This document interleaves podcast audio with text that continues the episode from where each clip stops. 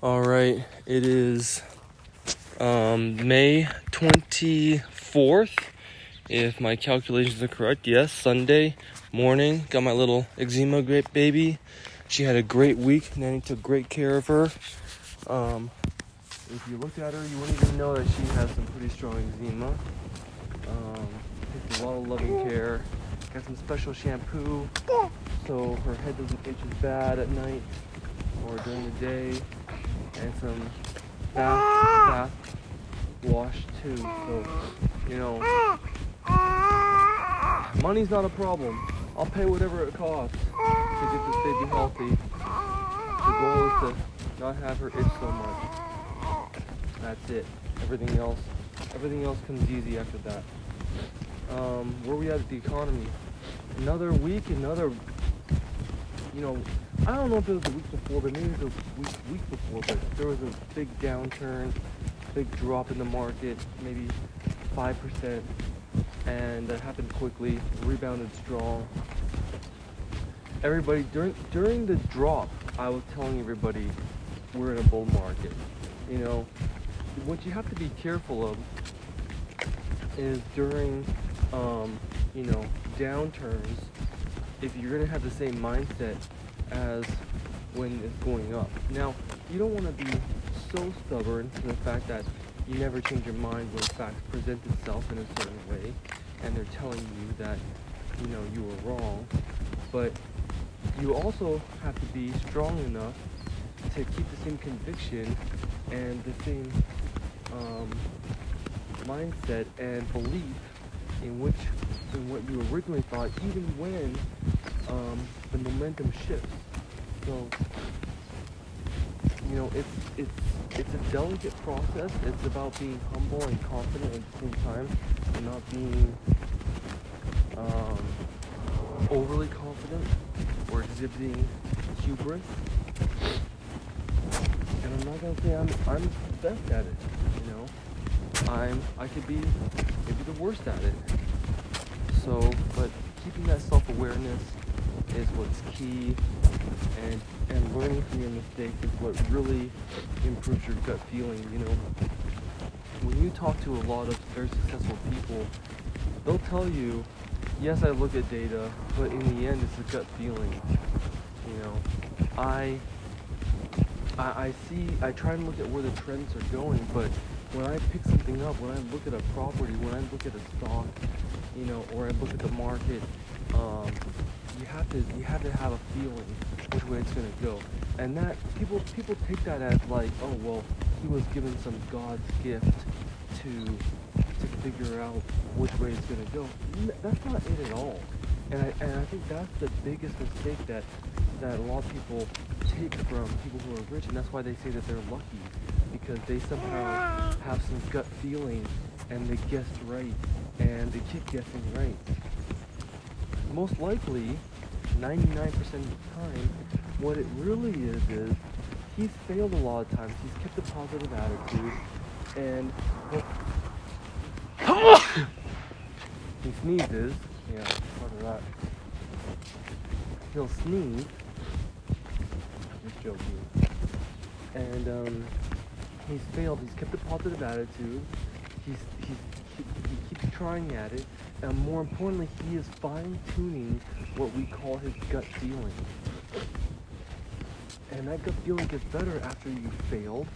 Um, you you realize, oh, you know, now I realize when I felt like that in this situation, I could be wrong. And then you also learn when I feel like this during this situation, when I see this piece of information, I'm right.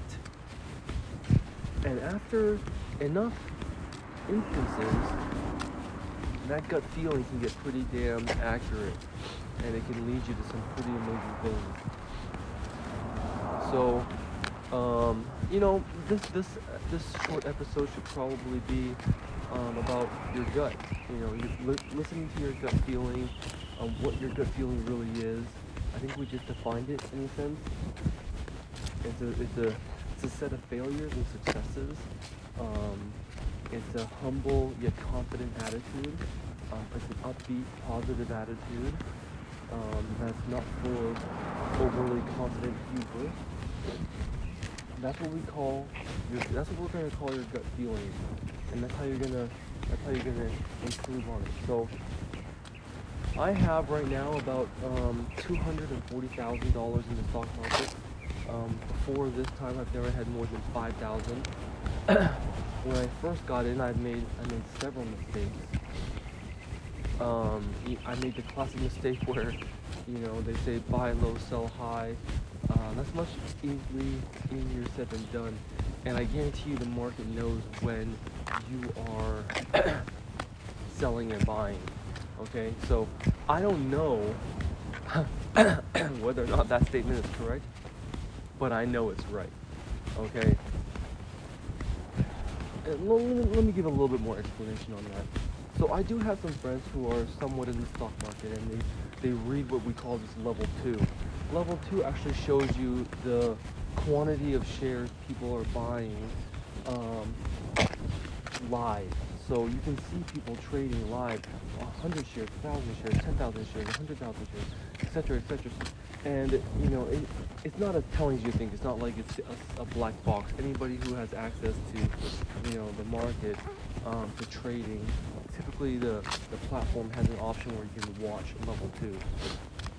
But what you can see from this is kind of a little bit momentum after you've watched it long enough.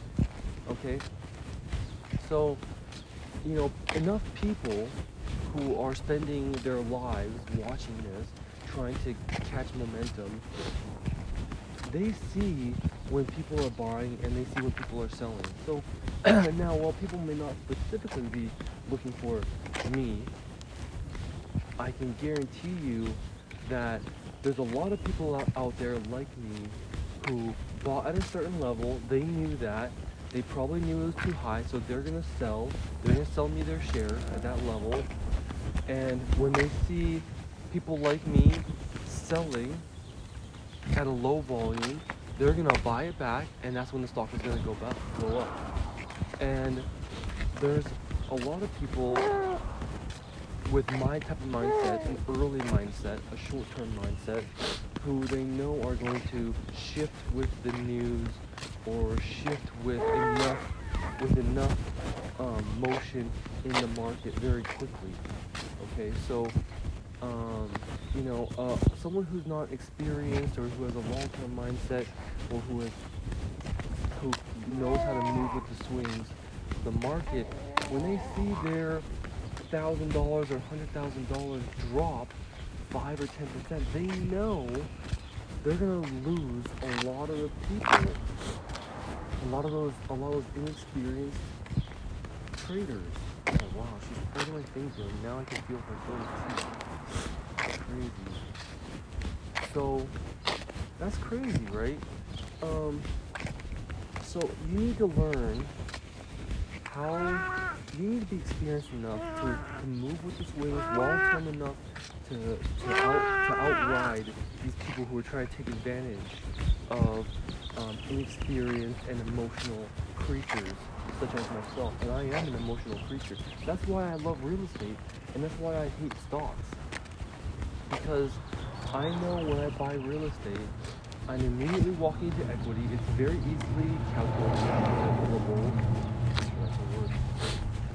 I can calculate whether or not I'm walking into equity. It's as clear as day to me.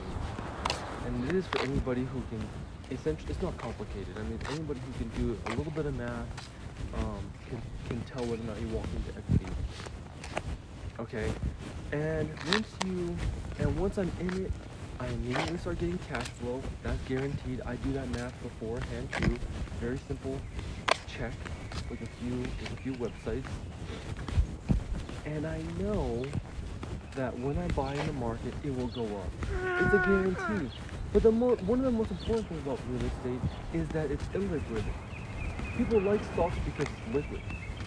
Okay, that means you can easily, uh, it's almost as good as cash. At any given time in the market, there is a buyer and there is a seller. And if you want to get rid of your shares and you want to dump it, give or take a few cents, you'll most likely get the price that it's currently trading at. Okay? So that's that's why people like it, but that's why I don't like it because I know I'm an emotional creature. Oh, you know what? I'm going. This is gonna be a beautiful tangent. I'm gonna go into here. You need to know your weaknesses. This is all about knowing your weaknesses. I know my weaknesses. Knowing your weaknesses is half the battle. Doing something about knowing your about your weaknesses is the other half, and probably the more important half. Okay, so let's call that 80%. Let's call the first part 20%. We'll call it 80%. Knowing your weaknesses is 20%. Um, doing something about your weaknesses is 80%. Okay. I know I'm an emotional creature, and that's why I suck at stocks. I'm trying to get better at it. I'm trying to hold for the long term now, and I think I'm getting better at it. But nonetheless, I look forward to the day when I can hopefully take out my money plus my profits and go buy some more real estate. Okay, that being said, knowing your weaknesses. Um, I know I can't sell real estate quickly. I know I can't kick out my tenants easily. If I sign a six or 12 month lease, okay, um, I'm going to be very less inclined to try and get them to move out to try and sell the property. Okay, not even that. All of my tenants right now are on month to month because they've stayed beyond their lease and I'm too lazy to renew their lease. So technically, I could kick them all out in 30 days or 45 days, but I don't. You know why? Because it's too easy. They're in there right now. It'd be a lot of work for me to kick them out, and they're paying me rent. So even though it would have been smarter for me, and I'm, I'm gonna talk about this later because um, that's actually a mistake, and I've learned that now after going through Manny Khoshbin's um, mentorship program. I need to get over that little hump because that's another. I'll, I'll hopefully remember to get into that later. But anyways, so that, that that's the whole point. I can't. It, it's a hassle, you know. It's unlike stocks, which takes me literally. I need to wait until the market opens, which is at most. Well, I don't even know what what is it, 12 hours or something. Unless it's the weekend. I I can get out of that in a blink of an eye. So if I hear some bad news, or all of a sudden I'm pissed off at my wife, or I'm angry at my kids, or maybe I'm exuberant or happy, or whatever mood that strikes me that wants me to sell, okay, I can get out of it. And next thing I know, I sold too soon, I sold too, or sold too short, and I net, and I, and lost my game plan. My original game plan was to hold long, and now I've no longer done that. I've on several times. I sold Zoom at 135, it went up to 170, and people are saying it's gonna go higher. It's still at a crazy ratio, but we won't go into that. Um, I sold Disney. I sold Disney at about a $15 down point when I told myself I was gonna hold it longer. Um, Visa. I sold Visa. I, I, I missed out on about 20% gain. Okay. Now I'm still in a lot of stocks that are doing okay, but I made some early mistakes, and I'm trying to learn from that. But as I watch the market like a hawk now, when I get into something, I get into it like I'm obsessed. That's what I do. I get in like I am obsessed. Now I am obsessed about stocks, and now I'm learning at an incredible rate. Okay.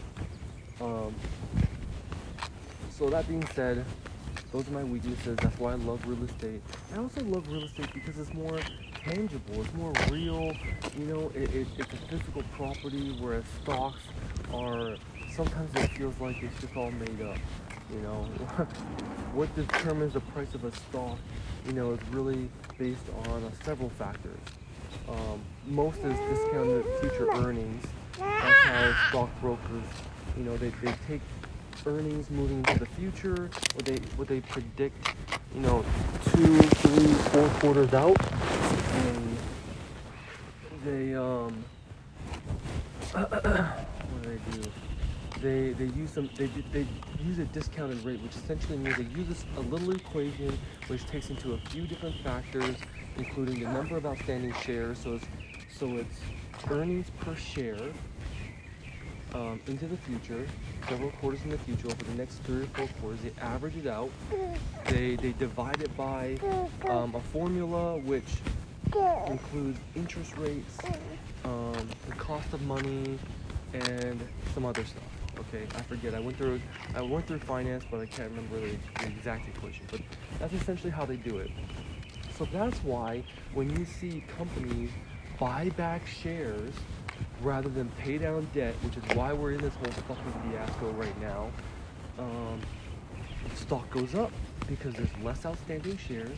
That means their earnings per share go up. You stop dropping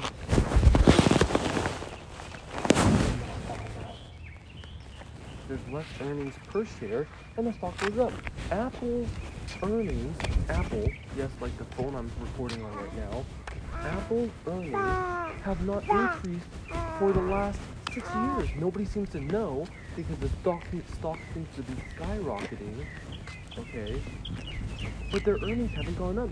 So why is the stock going up? Well, very simple. They've been spending 50, 100, 200 million dollars and more buying back their stock, which essentially reduces their shares outstanding available to the public to buy. And now their earnings per share goes up and their stock goes up. Now the discounted equation improves. Okay. So um, Apple is not the not the um, the bad guy here, by the way. Um, the, every all the other stocks that did this for you know the last decade, rather than paying down debt, they're the they're the bad guys. The ones that are going bankrupt now they have no cash, they're going bankrupt. They're the ones who are the bad guys. Hertz, Hertz car rentals. In case you haven't heard, belly up. Neiman Marcus, belly up. J.C. Penney, they just went downhill. I don't think buying back shares or anything could have saved them.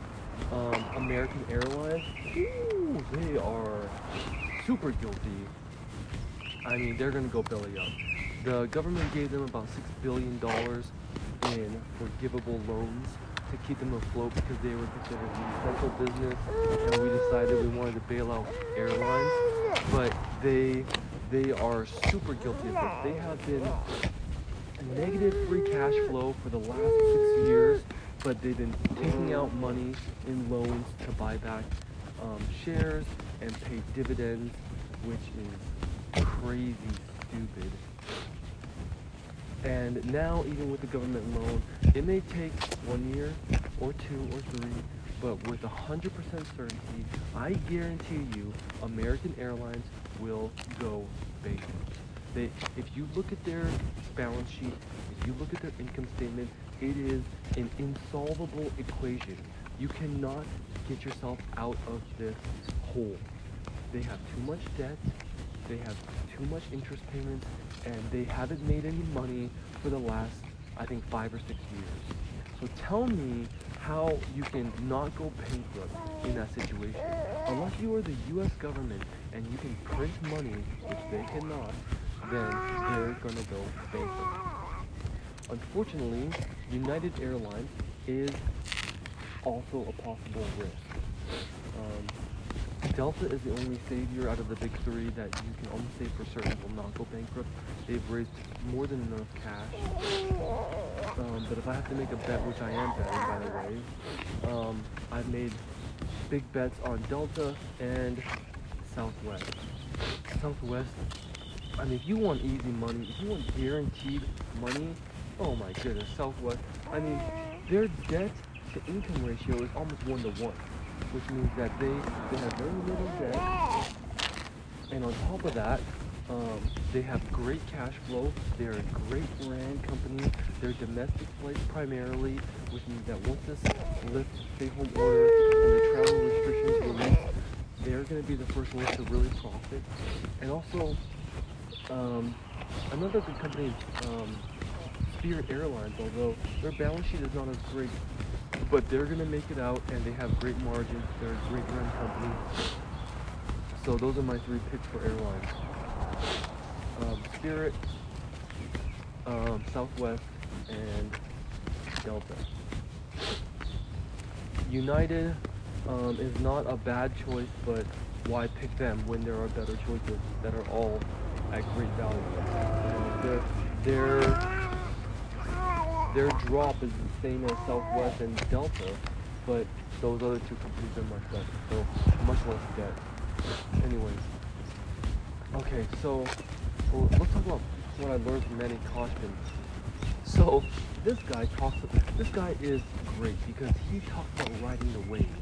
Okay, a lot of people, you know, some people will tell you do a business, other will say do investing. He tells you make investing your business and learn how to ride the market. Okay, so in recession, don't try to catch the falling knife. I'm gonna summarize this because I think my little girl's gonna get hungry. I'll probably spend another episode you know, going into depth. But just to summarize, um, during recessions, don't try to catch a falling knife. Don't try to buy too early. When the market bottoms, there will be more than enough inventory for you to pick and choose from in terms of. He's a real estate guy, so he's not talking about stocks. Everything I mentioned now, moving forward, about managing costs is all about real estate. And with him, it's mostly even commercial real estate. He much about. So, um, when the inventory increases and you get pick and choose, start buying properties. Own and occupy whatever money you can get, buy as much as you can. Okay? Because you need to increase quantity, increase your quality. Get get good property as, as much as you can. Borrow, beg, and steal if you have to. Buy property. When the market starts to improve, now it's time to exchange and ramp up. Sell, take your profits, buy more, improve more, do flipping as much as you can, um, commercial or real estate, so that you can increase your equity. As you're increasing your equity, continue to trade. Don't stand still. Don't hold. Don't keep your property because that is the loser's mentality. You can never get um, super rich by holding your property too long. You have to trade them up. Otherwise, you can't increase your equity in an exponential. So, um, trade trade your properties up, and as you see the topping of the market, don't try, don't worry about catching the top. Once you've taken a fair amount of profits, and you see that, um, and you see that you've been in the bull market probably eight years, something, just let it go. Let sell everything and then wait for the next recession. So I'll get into a lot more of that later. Gotta do my little journal. Now? How long did I go for? That's a very short recording, but you guys are probably bored of listening to me anyway. Um, what else is there really talk about? Another another 3.8 million unemployed this this week. Nobody seems to care. Um, again, I think it's the bull market. I don't think there's going to be any more big drops in the stock market. If you saw, there's already been capi- capitulation in March. The the Fed has stepped in. They've they've they've put a bottom on it. The summer's coming. It's to kill the it's to kill the virus. Um, so for at least the next three to four months minimum, what you can expect a bull market. And if that happens, as long as Trump is still president, I expect that um, we're not going to touch the lows again. And in fact, I hope we expect a, a very strong recovery. So that's where I'm at, and I'll talk to you later. Thanks. Bye.